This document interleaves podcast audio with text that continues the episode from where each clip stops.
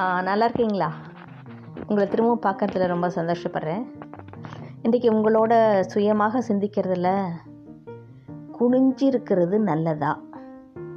அதாவது இடுப்பை குனிஞ்சு கீழே இருந்து ஒரு பொருளை எடுக்கிற அளவுக்கு குனியறிஞ்சு வேலை செய்கிறது குனிஞ்சு இருக்கிறது இதெல்லாம் நல்லதா? தரையை அதிகமாக உபயோகப்படுத்தினால் நாம் அதிகமாக குனிவோம்.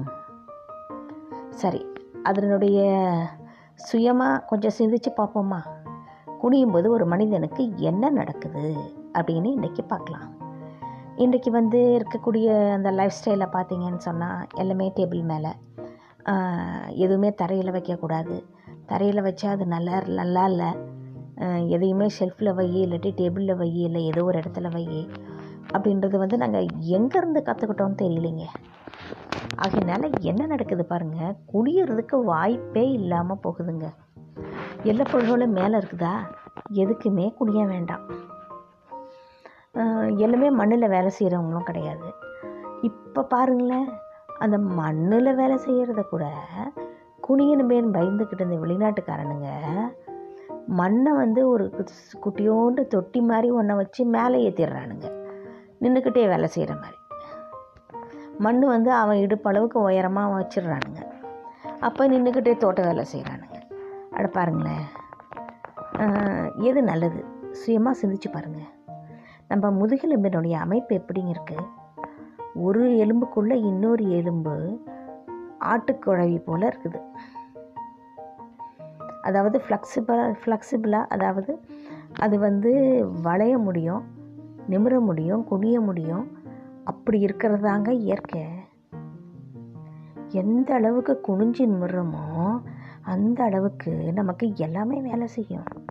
இப்போ பாருங்களேன் நல்லா சாப்பிட்டுட்டு செரிக்கணும்னு சொன்னால் முதுகை போய் தேய்க்கும் விலங்குகள்லாம்.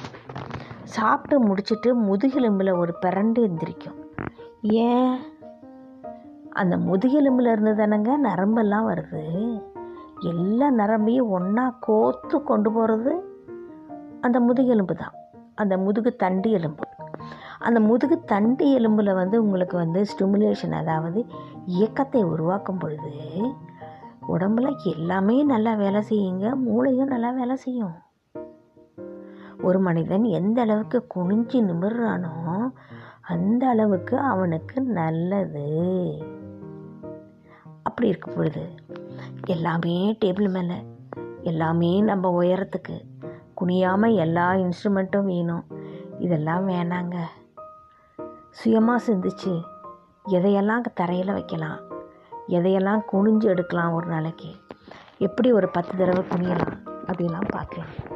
இப்போ தமிழ்நாட்டில் பாருங்களேன் குனிஞ்சி கூட்டுறதுக்குன்னே வந்து தொடப்பம் இருக்குது இப்போது பேக் பெயின் உள்ளவங்க ரெண்டு கையும் கீழே குழிஞ்சி கூட்டினாங்கன்னா பேக் பெயின் சரியாயிடுங்க.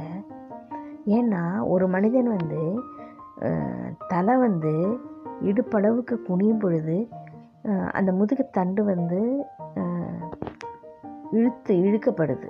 அதாவது ஸ்ட்ரெச் ஆகி விடுது.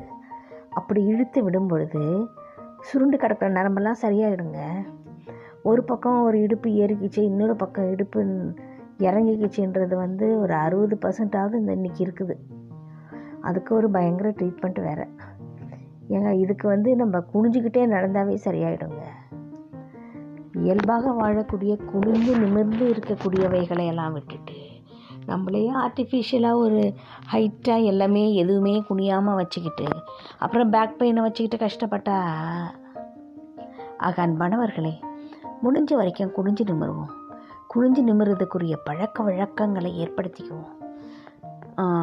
ஒரு சில பொருட்களை இயற்கையாகவே கீழே வைப்போம். அப்போ தான் நம்ம குனிஞ்சு எடுப்போன்றதுக்காக கீழே வைப்போம். கீழே வைக்கிறது வந்து தர சுத்தமாக இருக்காது அப்படின்னு நினைக்கிறதெல்லாம் தப்பு. இல்லை.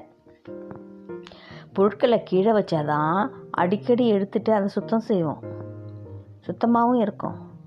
ஆக எல்லாமே உயரத்தில் வைக்காமல் ஒரு சிலவைகளை கீழே வைக்கிறது நல்லது.